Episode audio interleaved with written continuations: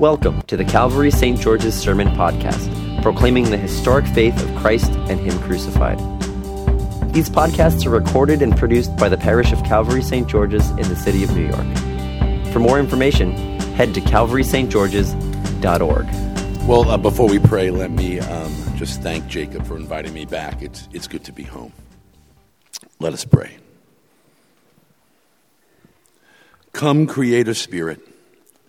Visit the minds that you have made and fill our hearts that you have created with heavenly grat- gratitude. You who were called the Paraclete, gift of the Most High God, living fountain, fire, love, ointment for the soul. You sevenfold gift, finger of the right hand of God, promised in worship to the fathers, enriching them by word of mouth. Light the light of our senses. Pour love into our hearts. Firm up the weakness of the body with undying strength. Cast the enemy far away. Send immediate peace. So that with you in the lead, we may avoid every harm. May we come to know the Father through you and the Son as well. Spirit of both of them. And may we trust in you at all times and forevermore. Amen. Now, uh, the prayer we just prayed was written by a ninth century monk, an obscure monk. Actually, I found out this morning the song that we just sang, the first song, is actually written by Rabanus, this ninth century monk. Now, Rabanus understands things about the Holy Spirit that we need to try to wrap our minds around this morning. Things we have either forgotten or overlooked or have been misinformed about or just lazy to understand or, or things actually we just don't care about.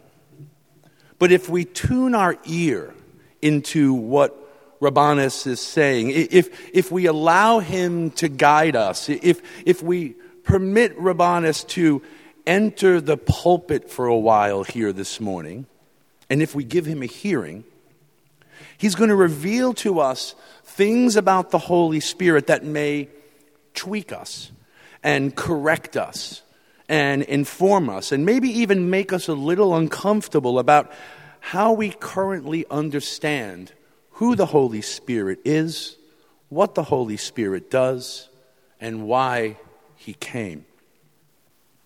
So, to understand the Holy Spirit, let's first begin with our, with our mental images of, of God. Now, let's have a little fun here this morning. If I asked you to picture the creator of the universe, to literally close your eyes right now for a second and conjure up an image of the creator God, what image would come to mind?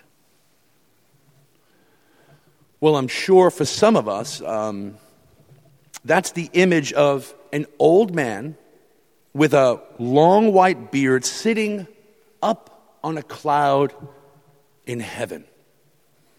And if I'm not careful, in about 20 years, I'm going to look like that old man. That was supposed to be funny, as Jake always says. well, we can thank Michelangelo for that image, right? For screwing up how we imagine God forever. Because that image, painted on the ceiling of the Sistine Chapel, is branded in our minds forever. Yet the apostles John and Paul elasticize our understanding. They, they, they stretch what we believe and, and expand our categories by suggesting that the Creator is not an old man sitting up in heaven on the clouds, but Christ Himself. I mean, St. John has the audacity to say, In the beginning was the Word, who we know is Christ. In the beginning was the Word, and the Word was with God, and the Word was God. He was with God in the beginning. Through him, all things were made. Without him, nothing was made that has been made. And St. Paul, St. Paul has the nerve to say this The Son is the image of the invisible God, the firstborn over all creation. For in him all things were created, things in heaven and on earth, visible and invisible, whether thrones or powers or rulers or authorities. All things have been created by him and for him. Yet Rabanus pushes the envelope even further and, and has the gall to say something that flies in the face of all of this. Listen to the opening lines of that prayer again.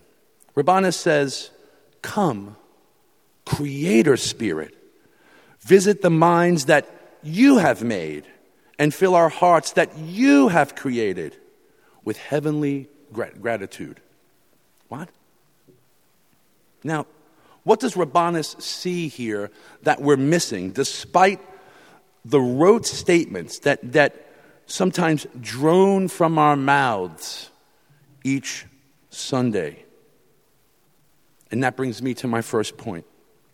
You see, in the third stanza of the Nicene Creed, which we actually won't say today, but in the third stanza of the Nicene Creed, we say this, maybe sometimes without paying attention. We believe in the Holy Spirit, the Lord, the giver of life. Now, now how is the Holy Spirit the life giver and not the Father, the old man sitting up on the clouds in heaven? Well, the Creed and Rabanus understand what constitutes life. Because life is in the breathing. You see, what animates every living creature is breath, it's, it's air, or as the periodic table says, O2. And Rabanus is picking up on the fact that the word spirit, both in Hebrew and Greek, ruach in Hebrew and, and pneuma in Greek, and pneuma is where we get the word in English, pneumonia and pneumatic. Well, well, these words translate into English as spirit, as we just, as we just said, or breath, or even wind. The wind we hear about in Acts 2, in the Acts 2 reading we just heard, as the Spirit arrives on the scene. So, the Spirit of God, the breath of God, the wind of God provides life.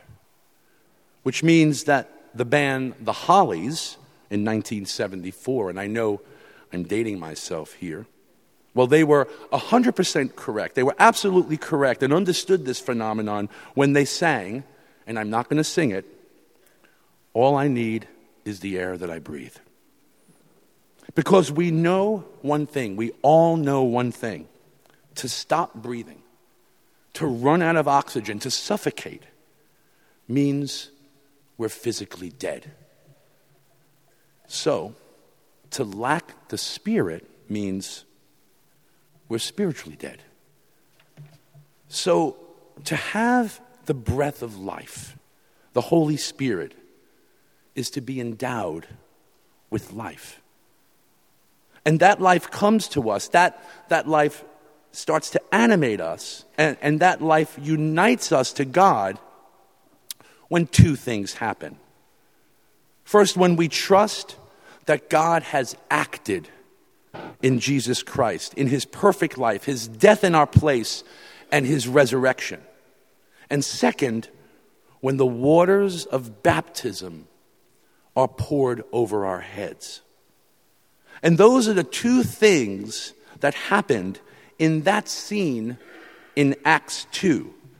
They all turned, repented, they turned, and believed what God had done in Jesus Christ and they were all baptized.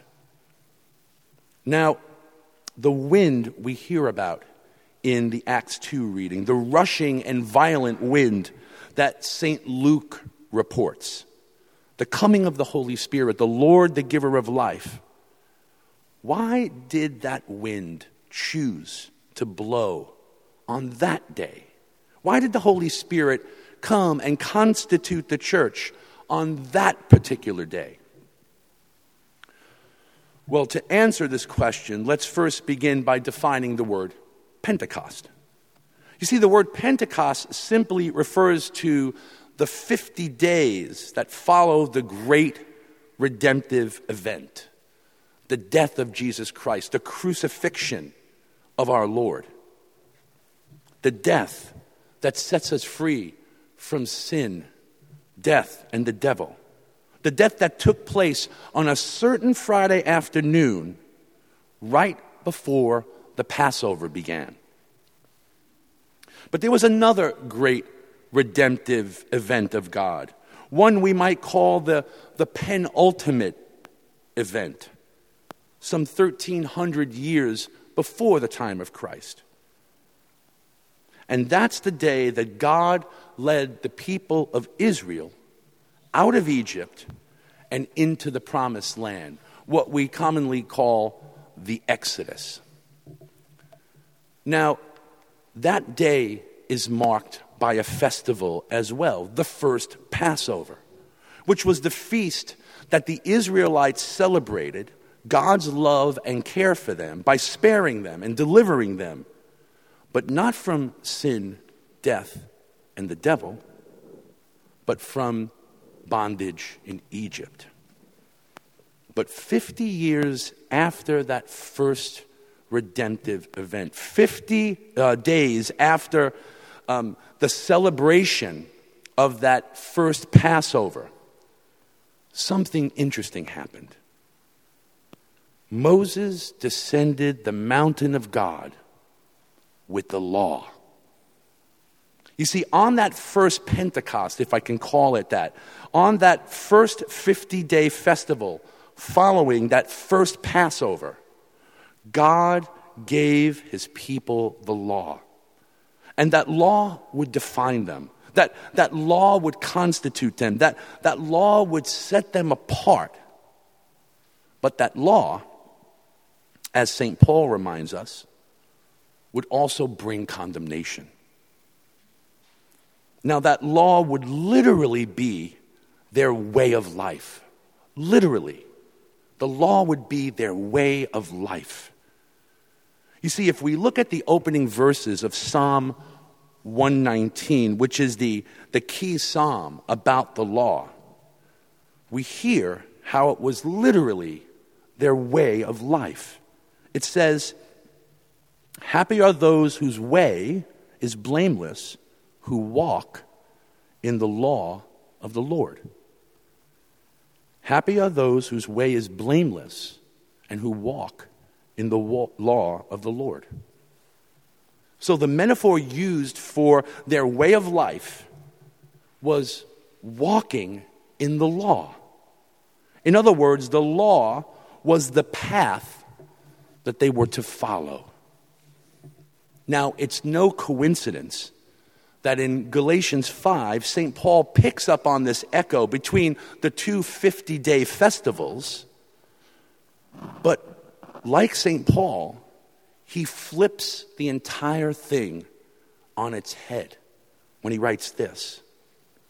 He writes, Walk in the Spirit and do not gratify the desires of the flesh, because if you walk in the Spirit, you are not subject to the law.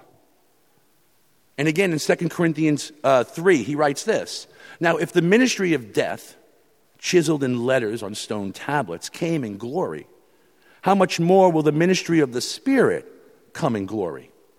For if there was glory in the ministry of condemnation, that's the law, much more does the ministry of justification abound in glory. That's the Spirit. And this brings me to my second point. While the law was a good thing and did its job for a while. It was merely a placeholder, or as St. Paul refers to it, a custodian. You see, while the law set Israel apart and defined them against the rest of the world and showed them how to live and guided them through life and revealed the perfections of God, it was a stand in, a proxy, until God would send the Holy Spirit to do these things, to set us apart from the world, to, to define the church, to, to show us how to live, to, to guide us through life, and to reveal not God in a bland way, but Jesus Christ to the world. And it's in that last point, revealing Jesus Christ to the world, that we see the Holy Spirit's chief vocation, as our gospel reading makes clear this morning. You see, the Spirit's entire ministry, his, his whole sense of purpose, the goal of his entire existence is to glorify Jesus, is to proclaim Christ, or as our gospel reading puts it this morning, to testify to Jesus. And as Rabanus picks up in the prayer that I read and in the song that we sang, may we come to know the Father through you and the Son as well, Spirit of both of them. You see, the Holy Spirit is not a narcissist. He, he's not about himself. He's, he's not self centered. He's not egocentric. And he'll never seek vainglory. But instead, he's all about the other. And that other is none other than Jesus Christ. You see, the Holy Spirit is one person, as difficult as that is to wrap our minds around, with one purpose to testify to the truth about Jesus Christ.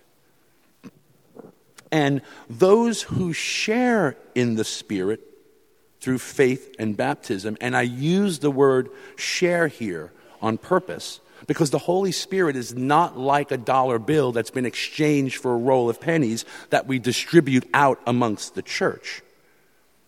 The Holy Spirit is one, ontologically one, and can't be divvied up or divided. But in his oneness, because he's one, and we share in him, he binds us together as the church through faith and baptism. And as the church shares in him through these things, through faith and baptism, his vocation becomes ours. And this brings me to my last point. You see, those who share in the Holy Spirit are also those who share in the Spirit's vocation to proclaim Jesus Christ to the world. Because those who share in the Spirit feel compelled to point to what the Spirit points to, which is the hope that we have in the gospel. And, and those who share in the Spirit will find creative ways to do this because the Spirit has found creative ways to reveal Christ to us and to the rest of the world. Now, of course, this will look radically different in all of our lives, right? Like we'll each share that hope, the hope that we have, in very unique ways with the people that we come in contact with. But wherever we show up, the message of the gospel will show up with us, and Christ will be proclaimed. Now, I want to close by talking a little bit about Beyonce, but not the Beyonce that Ben always talks about, the Anglican Beyonce, Fleming Rutledge, but the real Beyonce. Because there was a great meme that went viral on Facebook, Instagram, and Twitter over the last week because Beyonce was a no show she was a no show for the first time at the 2018 Met Gala up at the museum. Now, the meme pictured the red carpet with no one on it, and it said, Beyonce arriving as the Holy Ghost. Now, while this was fun to read and, and, and something to giggle about, as we just did, let me remind you of this had the Holy Spirit made an appearance at the Met Gala, the world would have known it. Because that rushing wind would have tossed the place inside out. And tongues of fire would have sat on the top of people's heads. And hundreds of languages would have filled the atmosphere. And Jesus and the gospel would have been proclaimed. And everyone would have been filled with awe. In the name of the Father, and of the Son, and of the Holy Spirit. Amen. Thank you for listening to our sermon podcast, produced and recorded at the parish of Calvary St. George's in the city of New York. If you feel led to support the continuing ministry of the parish, you can make an online donation at calvarystgeorges.org slash giving. Thank you.